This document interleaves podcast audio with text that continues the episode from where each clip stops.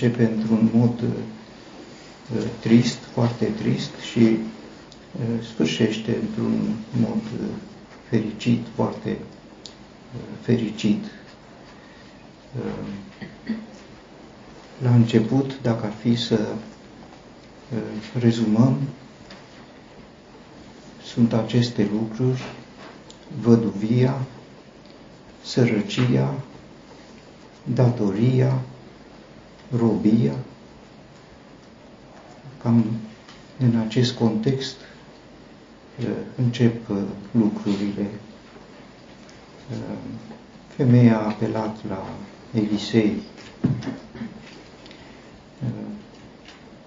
Știa despre Elisei și știa că Elisei îl cunoscuse pe soțul ei, probabil îl cunoscuse ca un om credincios. Ea spune: robul tău se temea de Domnul. E un lucru rar aceasta. El nu era doar unul dintre fiii profeților. Între fiii profeților era lucrul acesta remarcabil. Robul tău nu era doar un discipol al unui învățător, un ucenic. Robul tău se temea de Domnul. Era rob față de profetul Elisei, dar se temea de Domnul, era în școala Domnului. Temerea de Domnul este un început al înțelepciunii, pe de o parte, iar temerea de Domnul este prezentată în cartea Proverbe ca o bogăție mai mare decât aurul și decât argintul și decât pietre prețioase. Este considerată cea mai mare avuție a unui om și acesta era soțul ei care murise. A lăsat în urma lui o mărturie, mărturia că a fost un om credincios, temător de Dumnezeu, a lăsat o casă, sigur, n-are o răspundere el, iar în casă, și aceasta este remarcabil, în casă a lăsat un vas cu un de lemn. Nu mai era nimic în casă. Sigur, s-a spus că erau vase. Nu, nu erau vase. Ea spune: roaba ta n-are nimic. N-are nimic. Dacă e nimic, e nimic. Nu poți să spui că, că nimic, dar cu excepția... Nu. I-a lăsat nimic, dar a lăsat ceva de mare valoare. Și mă gândesc și la noi, ce lăsăm în urma noastră. Ce lăsăm în urma noastră? Putem lăsa copiilor multe lucruri și facem eforturi pentru copiii noștri ca să aibă după noi ce să aibă după noi. Iată ce a lăsat un om, a lăsat un vas plin cu un de lemn, iar de vasul acesta plin de un de lemn va depinde viața lor și a soției lui, vei trăi, și a fiilor ei. Din ce va rămâne? Trăiește tu și fiii tăi. Nu le-a lăsat lucruri văzute în casă, o casă goală și în același timp o casă plină cu un lucru de mare valoare. Un om temător de Dumnezeu a plecat și în urma lui a rămas o casă deocamdată goală, cu o familie marcată, dar cu o familie bogată, foarte bogată, dar ignorantă cu privire la bogăția pe care o are. Nu știa, nici femeia, nu știau nici copiii ce comoară au în casa lor. Sigur, era o comoară ascunsă, care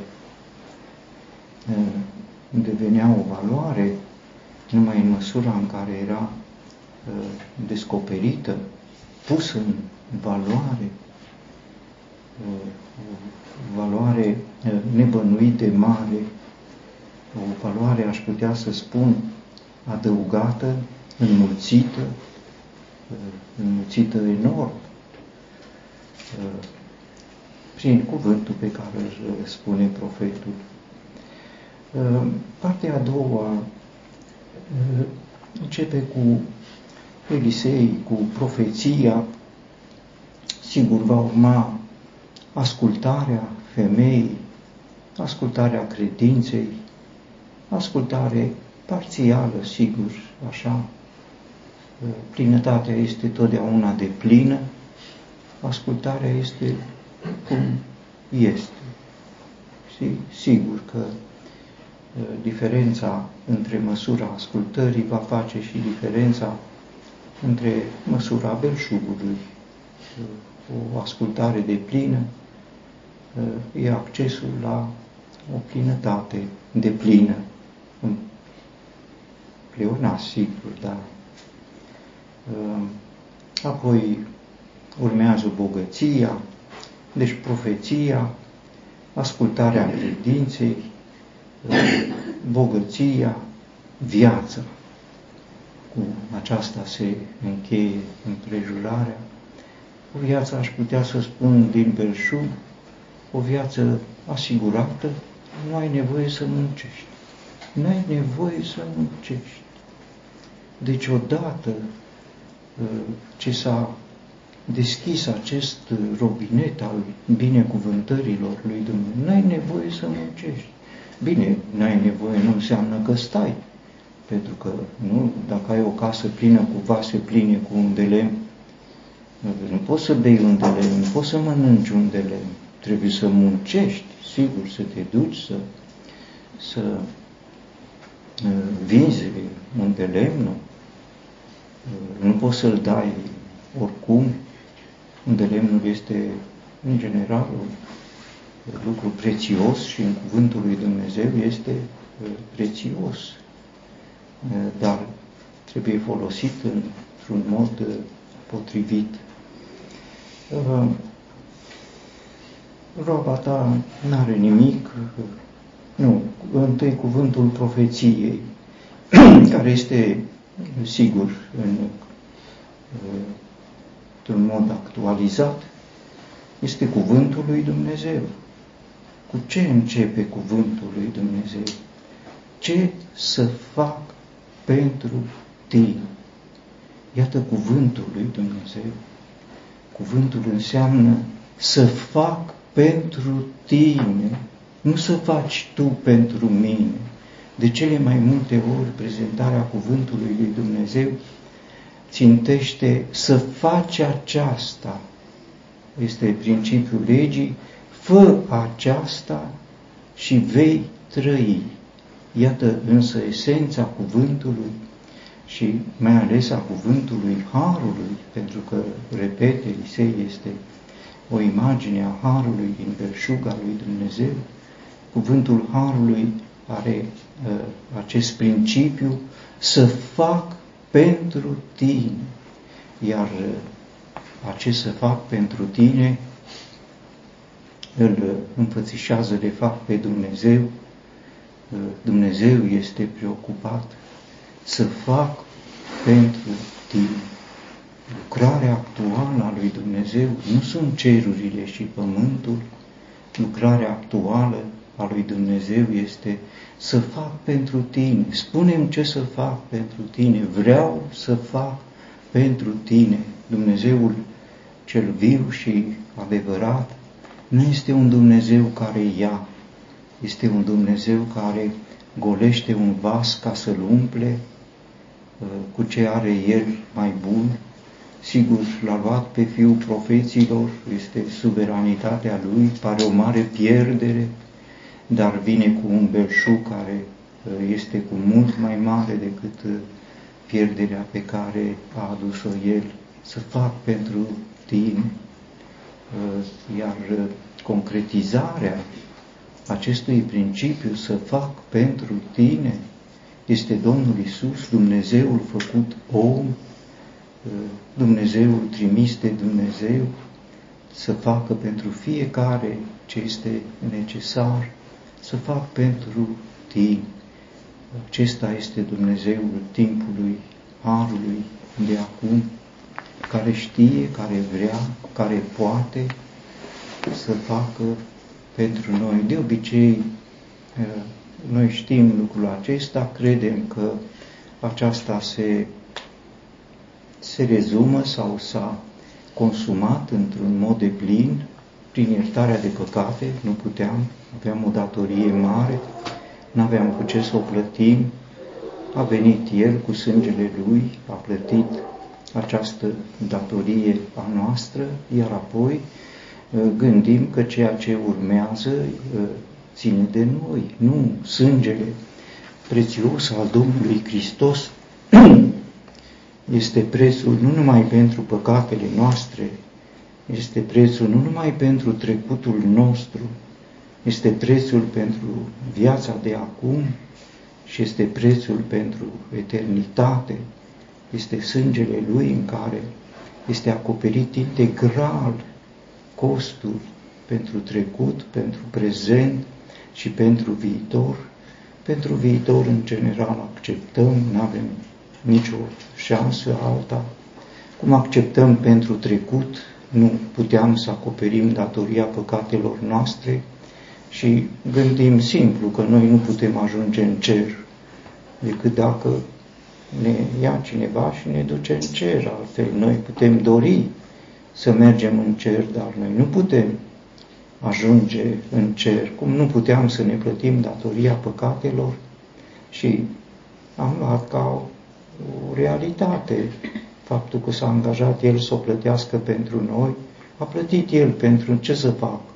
Am plătit Eu datoria. Și pentru viitor la fel, dar pentru prezent, aici este problema noastră, că mi se pare că aici, într-un fel, este o, o colaborare.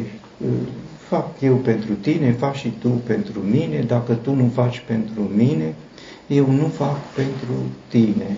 Nu spunem într-un mod real lucrurile acestea, dar de multe ori în viață ne surprindem în multe impasuri, în multe slăbiciuni, în multe înfrângeri, în multe căderi, în care, sigur, recunoam, am încercat eu, am vrut eu, era El să fac eu pentru tine, nu că asta pot și eu să fac pentru mine. Mi se par că sunt lucruri de competența noastră și sunt lucruri de competența Lui. Așa gândeau probabil și ucenicii care după înviere s-au dus să pescuiască. Sigur, erau pescari de meserie, aveau tot ce le trebuie și s-au întors și dezamăgiți, s-au întors și obosiți și flămânzi și așa. Și ce trebuie să fi fost pentru ei când i-a întrebat Domnul Iisus: copii, aveți ceva de mâncare? Nimic. Iată ce putem face noi pentru noi. Nimic. Sigur, acolo ar fi trebuit să aibă și ei pentru Domnul Iisus. Aveți ce... E ca un om flămând care cere: copii, aveți ceva? Dați-mi ceva să mănânc. N-avem nimic să-ți dăm. Iată unul, ce să fac pentru tine? Și în adevăr, Domnul Iisus s-a implicat. Aruncați plasa în partea dreaptă. Sigur, aruncați și în stânga și în dreapta tot timpul. Când aruncau în dreapta, pește erau în stânga. Când aruncau în stânga, pește erau în dreapta. Când aruncau la provă, pește erau la pupă.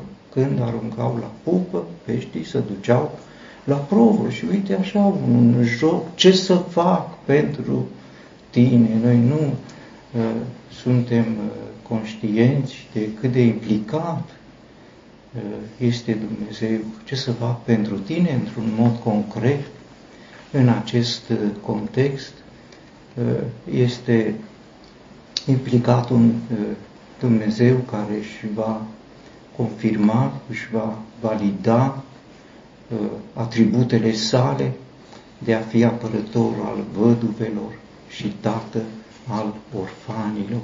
A murit tatăl, a murit soțul și în locul soțului este Dumnezeu.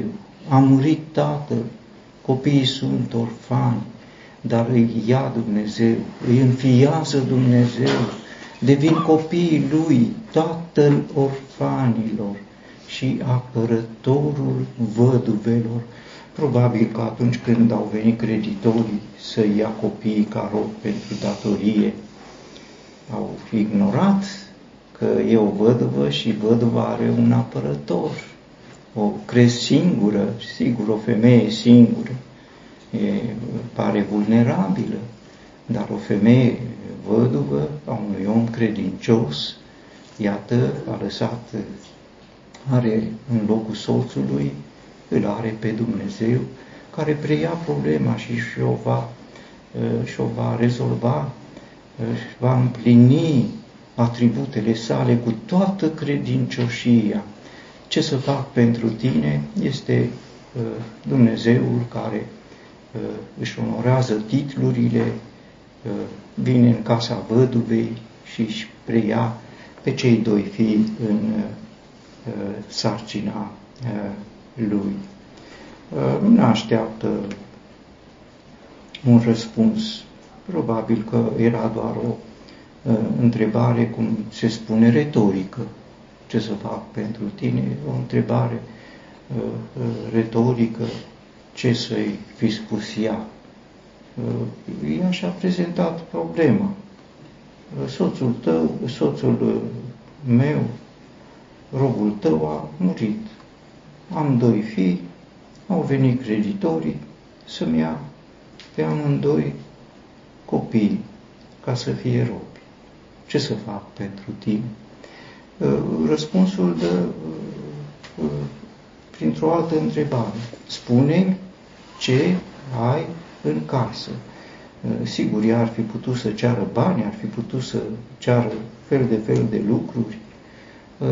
Iată însă că robul, că Elisei, profetul, nu lasă imaginația ei să zburde, să gândească ce ar fi de făcut. Pe dealurile din Betsaida, când Domnul Iisus era în mijlocul unei mari mulțimi flămânde, ucenicii au sesizat problema că ar trebui să plece mulțimile mai înainte de a fi atât de flămânde încât să leșine pe drum. Și, sigur, a sesiza problema este iscusință, însă nu știau și soluția, ba încă Filip se gândea că ar fi vrut să cumpere pâini. Acesta era gândul lui Filip, să cumpere pâini ca să sature mulțimea. Și Domnul Iisus, știind ce gând are, că are gândul să cumpere pâini, îi pune o întrebare. De unde să cumpărăm pâini? De unde? Deci, pentru că întrebarea pe care și-o punea Filip, să cumpărăm pâini, era fără soluție. Dacă ești într-un loc pustiu, de unde să cumpărăm pâini? Și, sigur, soluția era la Domnul Iisus, la fel este și aici.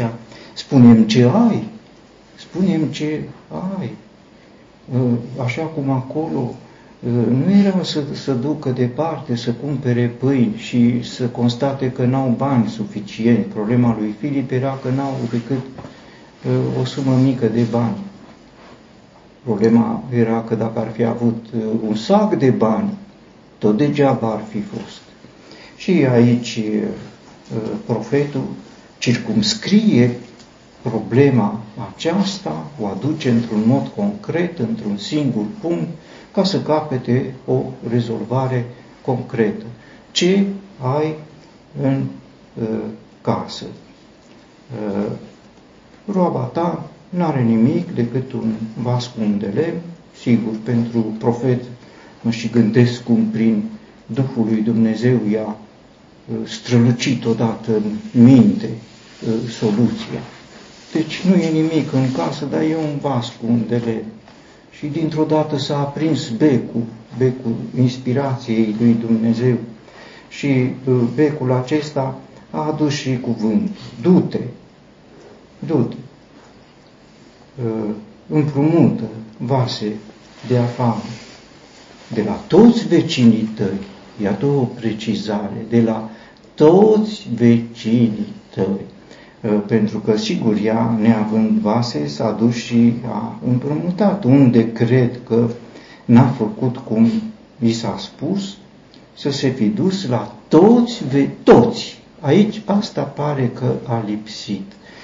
Acest toți care lipsește acum va duce o altă lipsă când ea va spune mai adu-mi un vas, nu mai este niciun vas. De ce nu mai este niciun vas? Pentru că a fost ocolit din cuvântul profetic un detaliu.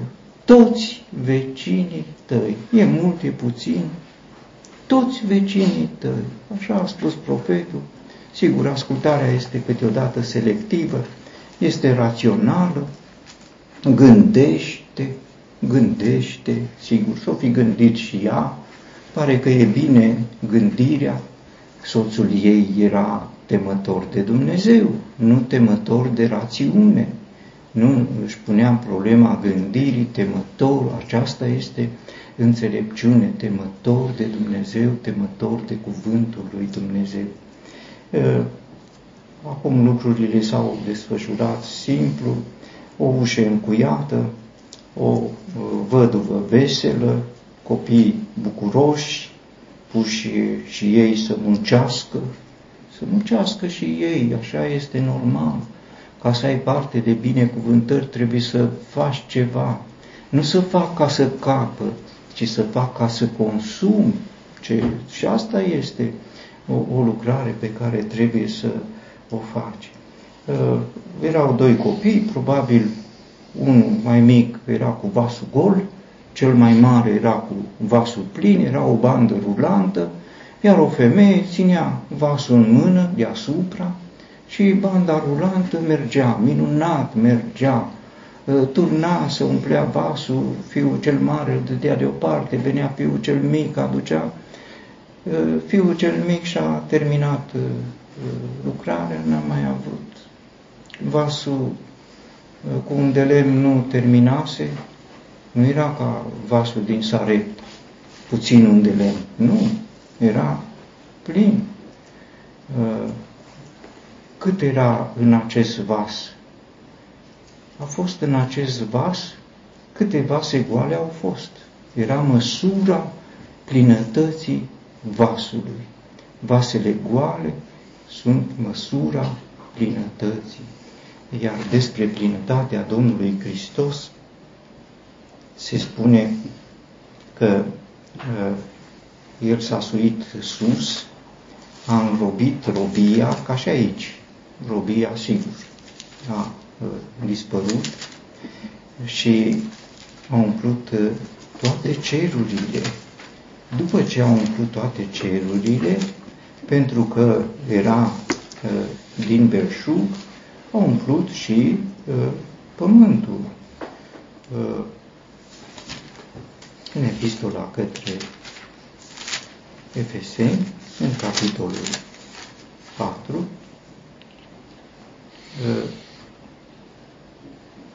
s-a suit mai presus de toate cerurile ca să umple totul. S-a suit mai presus de toate cerurile pentru că nu poți să umpli de jos în sus. Nu poți. Trebuie să fii deasupra și vasul acesta plin, cu plinătatea dumnezeirii, așa cum se spune în epistola către Coloseni, a fost înălțat mai presus de tot, mai presus de toate, mai presus de toate cerurile, a umplut toate cerurile și apoi a umplut și vasele de pe pământ.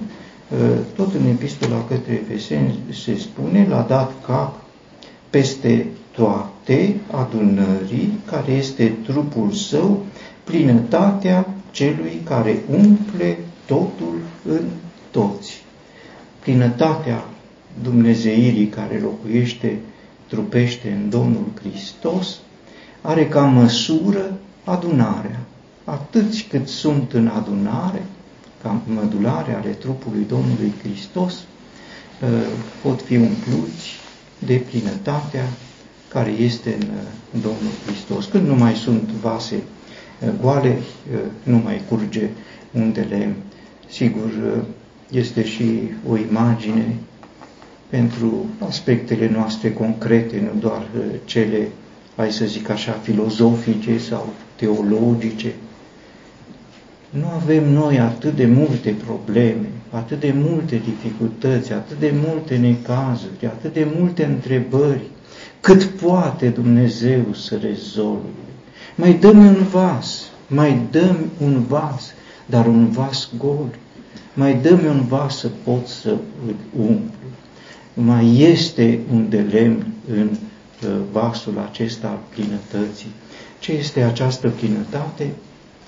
Pentru că undelemnul este o imagine a Duhului Sfânt, plinătatea se referă la Duhul Sfânt al lui Dumnezeu, o persoană dumnezeiască este în cei credincioși, o persoană care umple, poate umple toate nevoile noastre, luând din ale Domnului Hristos, el va lua din ce este al meu, undelemnul acesta prețios, pe care l-au cei credincioși, este ca urmare a înălțării Domnului Hristos. În grădina Ghetsimani, Ghetsimani este uh, un nume care înseamnă un teasc de măsline.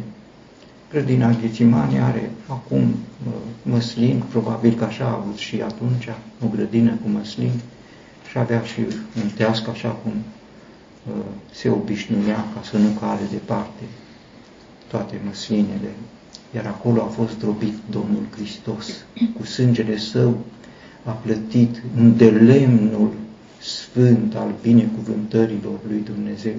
Citind această împrejurare, pare că aș putea să spun că păstrând proporțiile și concretizând sau actualizând sau aplicând cuvântul lui Dumnezeu, suntem în Psalmul o sută treizeci și trei. Este ca un delemnul de preț care curge pe barbă, pe barba lui Aron, curge pe marginea veșmintelor lui, umple din belșugul dat de Dumnezeu toată imaginea marelui preot, se scurge, se scurge ca roa Hermonului care coboară pe munții Sionului. Aici, în casa văduvei, unde Dumnezeu se înfățișează ca apărătorul văduvei și tatăl orfanilor, care vine și întreabă ce să fac pentru tine, aici, în casa văduvei, se împlinește cuvântul, acolo a poruncit Domnul binecuvântarea, viața pentru totdeauna, pentru că în final așa se și încheie, trăiește tu și fiii tăi, totdeauna, acest totdeauna umplut de binecuvântările lui Dumnezeu care se revarsă din belșug. Aș mai vrea să subliniez un detaliu sau două. Întâi, că ea, femeia aceasta, în această împrejurare, la începutul ei, marcată de durerea uh, ei, după ce și-a pierdut soțul să-și piardă și pe cei doi fii ai ei, uh, s-a dus la, a strigat către Elisei. A strigat către Elisei. Când a trăit uh, minunea cu vasele uh, goale, care au devenit vase pline, se spune, a venit la omul lui Dumnezeu. Elisei devine omul lui Dumnezeu pentru ea. ea recunoaște în Elisei pe omul lui Dumnezeu, este asemănător cu împrejurarea din Sarepta Sidonului, unde întâi tot o văduvă care și-a pierdut fiul, nu numai soțul, a strigat la profetul Ilie și l-a și acuzat că ai venit să aduci aminte lui Dumnezeu de păcatele mele. Ea era conștientă că e păcătoasă. Poate de păcatele ei a murit și soțul, acum de păcatele ei, iată, moare și copilul, ai venit să aduci aminte de păcatele mele. Copilul a înviat. După ce a înviat copilul, ea spune, recunosc acum că cuvântul lui Dumnezeu, cuvântul tău este cuvântul lui Dumnezeu în gura ta, și i s-a adresat ca omul lui Dumnezeu. Iată trecerea de la unul pe care, sigur, un profet e mare lucru, dar este mai mult să recunoște omul lui Dumnezeu în cuvântul lui Dumnezeu, iar omul lui Dumnezeu este Domnul Iisus Hristos sau Dumnezeul făcut om. Este omul Dumnezeu, nu doar omul lui Dumnezeu, ci omul Dumnezeu.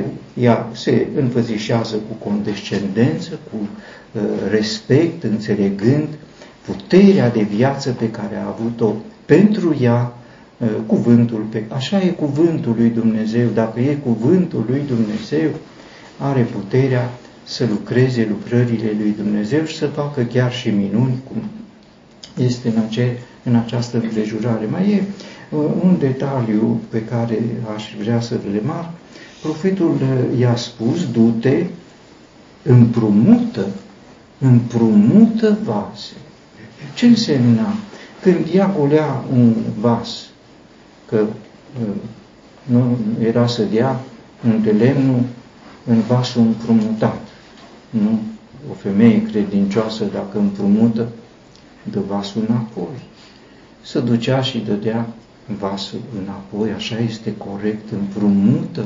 Și mă gândesc când se ducea și, dar ce ți-a trebuit vasul? Pentru ce ți-a? Oh, mi-a folosit foarte mult. Și se ducea din casă în casă, mărturia minunii care avusese loc dincolo de ușa încuiată. Ea a trăit o experiență personală într-un spațiu privat, închis, cu ușa încuiată, parcă era cuvântul Domnului Iisus. Închide ușa după tine. Așa îi spune și profetul, închide ușa după tine. Și tatăl tău, acolo, așa a trăit tatăl, tatăl, tatăl orfanilor, așa au trăit. Acum devenea o experiență publică, o mărturie publică, din casă în casă se ducea vestea minunii care avusese loc și toți știau, pe acolo nu va mai trece creditorul, adică colectorii de taxe și de ăștia, nu mai vin pe aici. Ce-o fi fost cu femeia asta? Că, uite, nu mai este nici tristă, nu mai e îndurerată, nu mai cere de la nimeni nimic. Ea e cea care dă. Și s-a cunoscut că acolo avusese loc minunea înmulțirii vinului, acolo, într-o mică încăpere în care nu mai era nimic decât un vas cu un de lemn, s-a transformat dintr-o dată într-un, într-o fabrică de un de lemn, într-un magazin de un de lemn. Cine avea nevoie știa, mergi la văduvă, cine avea nevoie, așa cum uh, e în pilda uh, fecioarelor nechibzuite, cărora fecioarele chibzuite uh, le spun, duceți-vă și cumpărați un de lemn, că ele n-au mai avut, duceți-vă și cum. Unde să te duci să cumperi un de lemn? Du-te la văduvă. La văduvă, ea vinde un de lemn, un un de lemn sfânt, un un de lemn binecuvântat de Dumnezeu, o mărturie, nu a vorbelor, ci o mărturie a experiențelor autentice de credință.